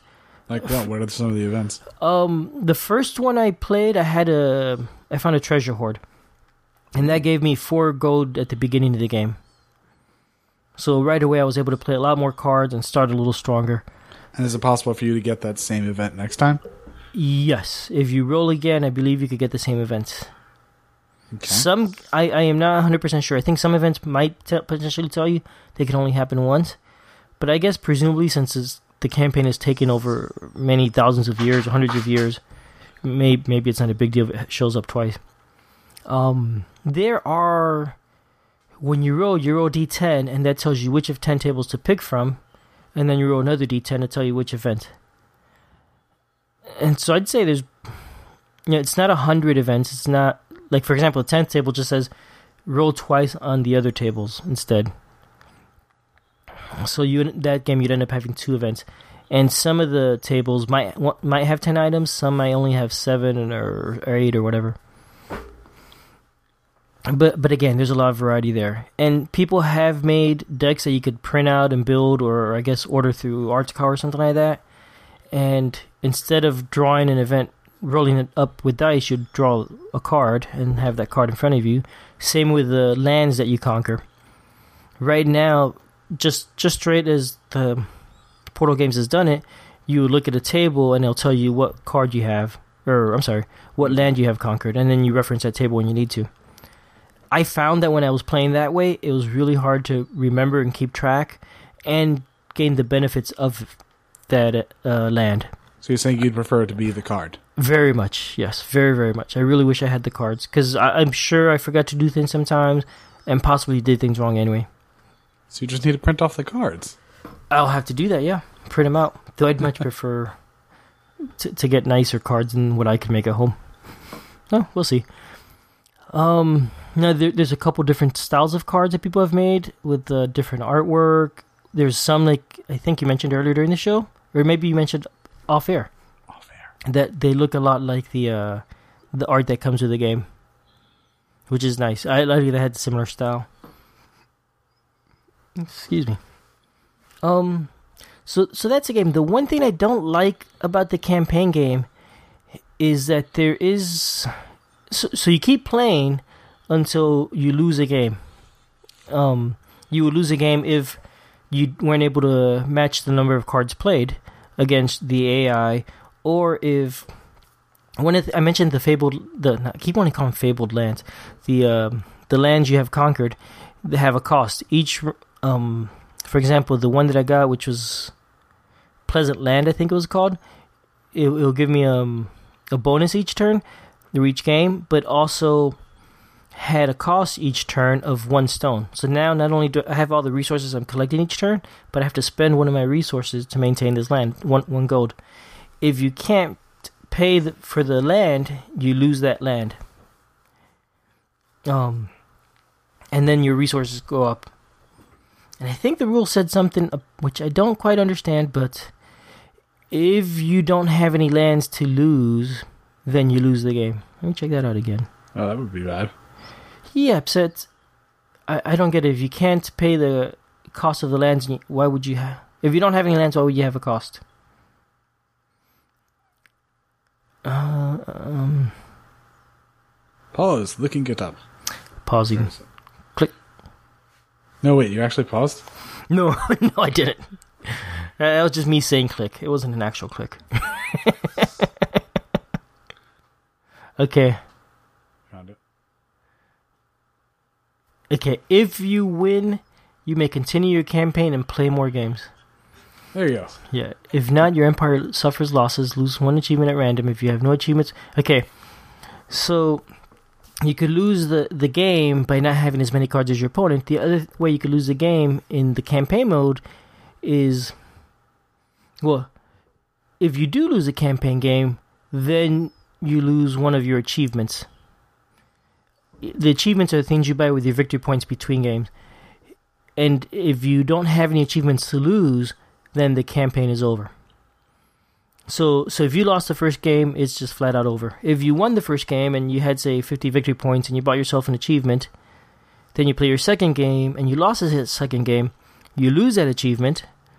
Basically, I guess the the AI took it from you and they now control it. Is the way I would think of it. You could keep playing after that, but you don't have the achievement anymore. If you lose your third game, you're out. Right? If if you win your third game, you might be able to buy another achievement, and that'll give you more chances to keep playing. So that's how it works. The thing I don't like is that once you've won or, or lost, you, you keep playing until you lose. There, there's nothing telling you how well you've done. The game, the game is over. You've lost. Um, there's no points to track at the end of the whole campaign. I guess you could track how many points you earned throughout the campaign, and that might be one way to do it. But the the rules don't have any way to to judge your victory. Every game ends in a loss. and I think that's kind of weird. And you know, it does. It probably doesn't really matter. It's still fun, and and you're evolving over time, and that's kind of neat to see. But I wish it gave me some way to to tell me how I did,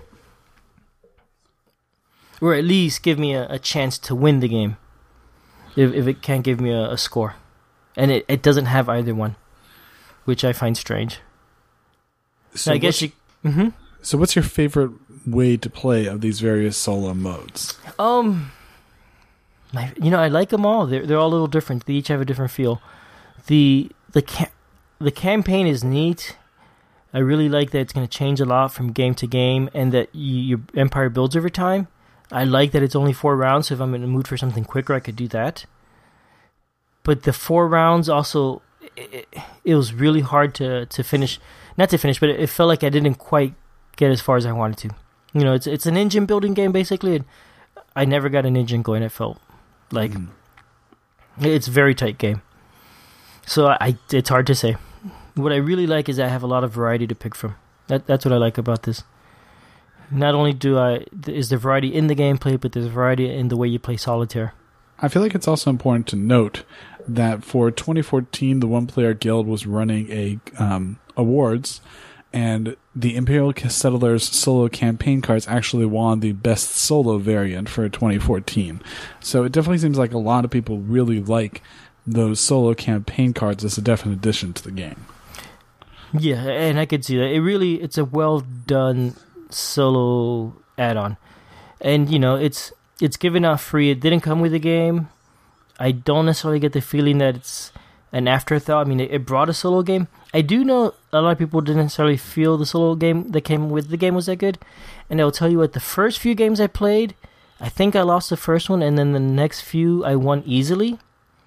And after that, I felt a little disappointed with it. I did I did not come back for it for quite a few months. Um, the next times I played it was a lot more challenging, and I think I either I, I got a rule wrong the first time around, or I got lucky. And it was probably that I got rules wrong. I suspect that that happened. Um, but what was it? But I don't know what I was why I was saying that. I just don't know. so, what did you think of the actual components? By the way, I didn't ask you about the art and how the components are. What did you think about them? The the components are all great quality. All the you know the cards the cards are great. They're easy to shuffle. Um, they shuffle very well and everything. The cardboard stuff is really great. The counters are great. I really enjoy the artwork. It's a very light, silly artwork, which is really neat. You know, the, the game that this is based off, 51st State, is a much darker game. The setting is a, I think it's post-apocalyptic. If not, it's at least in a very dark future. Um, and so it has a very different feel to this. And I like this. I like the the art's very cartoony, and the game is has Easter eggs in it, at least one that I know of, probably many more. If you haven't seen it already and you have the game, take out your insert from the box and you'll you'll find a little hidden cartoon in there. In the inside of the insert basically. Interesting. yeah, it, you know it's you know the how the inserts in a lot of games come in. It's a lot of cardboard, and it sort of goes up on the sides and to make to fill up the box. So you really have a small space inside that you could use right? And on the on the on the insert on the side facing the box itself is a piece you'll never see. But if you pull it out, there's a little cartoon saying, "Well, I'll let you see it yourself." it was cute. It was very cute. And then I think the um, the first expansion also had a little cartoon like that on the insert. That was a joke. Oh, that's right. On the insert, not in the hidden part, there there's two little soldiers and they're bummed, or I think they're soldiers because they didn't come out in the game itself and they only got to be used in the insert. And there's a little cartoon, and they're they're talking about that. And then in the expansion, they're there again, still complaining about the fact that they're not in the game. so that's that's fun. I I enjoyed that, and I like that that sense of humor thrown in the game. And all that is very unnecessary, which is why I enjoy it so much more. It doesn't hurt to have it. It's just a nice touch. And what about the components? Um, For the, the you said there's a lot of tokens and things. Yeah, there's a lot of tokens. There's enough for everybody to play. Managing all the stuff is a little bit of a pain. I thought. Uh, I've got a bunch of little Ziploc bags for each of the decks in the box to make it easy to play, and uh, a plastic uh, a plastic box for all the counters and tokens, and that's worked out pretty well. But um, everything is great quality. Now I've ordered an insert for the box, one of these wooden inserts, and I haven't gotten that yet. I hope that makes the game easier to store and easier to use. I mentioned there's an expansion coming out. That's the Atlanteans. That's a new empire, and that one again will have a different feel to it. That one's interesting because the Atlanteans, since Atlantis sunk, the Atlantean cards aren't worth any victory points. At the end of the game, I guess it, they all sink. So you have to get your victory points other ways. And uh, presumably, there's a lot of cards geared towards giving you victory points. Okay. Mm-hmm. So one thing that uh, one critique I've heard about the game is that the different um, the different factions feel very different, but they don't necessarily feel very balanced. What What do you think about that? You know, I haven't played them that much, and I I don't know how much that would matter in the solitaire game. I mean, I guess if you're playing the solitaire game, some might be easier than others, and you could get farther or higher score but I think that critique probably applies more to the multiplayer game. And from what I've read and seen, some of the factions are more hard to play. The Japanese, for example, their cards could be razed, so you got to work around that a little more. And I think that's probably the real issue is that the, they're not all straightforward to play. Not, not so much unbalanced. And do you recommend the game for solitaire play? Do you recommend it for multiplayer play? Yes, I do. I've had fun both ways. It, it, worked out really well. I tried it with my kids, and it didn't work with them. I think they were still way too young at the time. Um, but I, I think they'll enjoy it. When, especially my son. Once we try it again, probably in a year or so when he's older. Um, and for solitaire player, again, I really enjoy the variability in the game. So I do, I do think it works well for that. I would recommend it. Okay. So there you go. That's Imperial Settlers.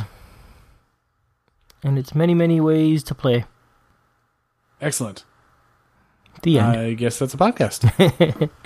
hey, there we go. I apologize. I have nothing more to say. I, still haven't, chance to, I haven't, I haven't had enough chance to play it myself. This game, I don't actually, I don't own a copy of it, and so I've only had a chance to play it once. So thanks for uh, teaching us the game. Okay, so you have played it. You played a multiplayer game. I've played a multiplayer game once, and I played a solo game once. Okay, what do you think of it? Um, I unfortunately played them a while ago. I played the, the solo game a while ago before I actually played the multiplayer. Um, oh. With the multiplayer, we were playing a four-player multiplayer game, and I was the Japanese, and I was trying to figure out how to do it well, mm. and I hmm. didn't figure out how to do it well before the game ended. Yeah, and it's such a short game. You don't if you don't figure it out right away, you're in a yeah, you are real disadvantage. Mm-hmm. So that was that was how it went for me. And it's a fast game. Also, it's, it's worth mentioning. I think probably a solitaire play can last thirty to forty minutes. Mm-hmm. yeah. And the multiplayer game goes by really quick because you take turns taking actions. You just do one action, and they're so simple. build, raze, or use an action are basically your options. Mm-hmm. The the other thing I say the the gameplay as you're playing is very, I think it's very thinky. Trying to decide, you know, you, have got a hand of cards and you're trying to figure out which one you want to build, which ones you want to raze to get more tokens, and which order you build them. You know, all all that is stuff you have to figure out as you're playing, and you know what actions you're taking and in which order, so you could get the best use of your resources. So there's a lot of opportunity if, if you enjoy a game that has analysis paralysis, a lot of thinking. Th- this game has that. I don't mind that. Like I said, Lewis and Clark is one of my favorites, and that's yep. definitely a thinking game. So there you go. So now that's a podcast. Now we're done. All right, excellent. Thanks for everyone for listening.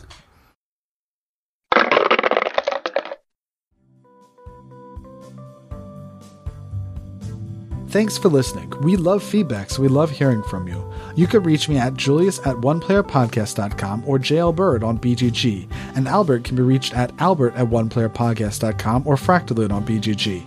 Our website is oneplayerpodcast.com with the number one, and we're also on Twitter at oneplayerpodcast. The intro music is copyright Angus, can be found at jamendo.com. The transition music is copyright by Dan Elduce Pancaldi, whose page is at donpancaldi.com.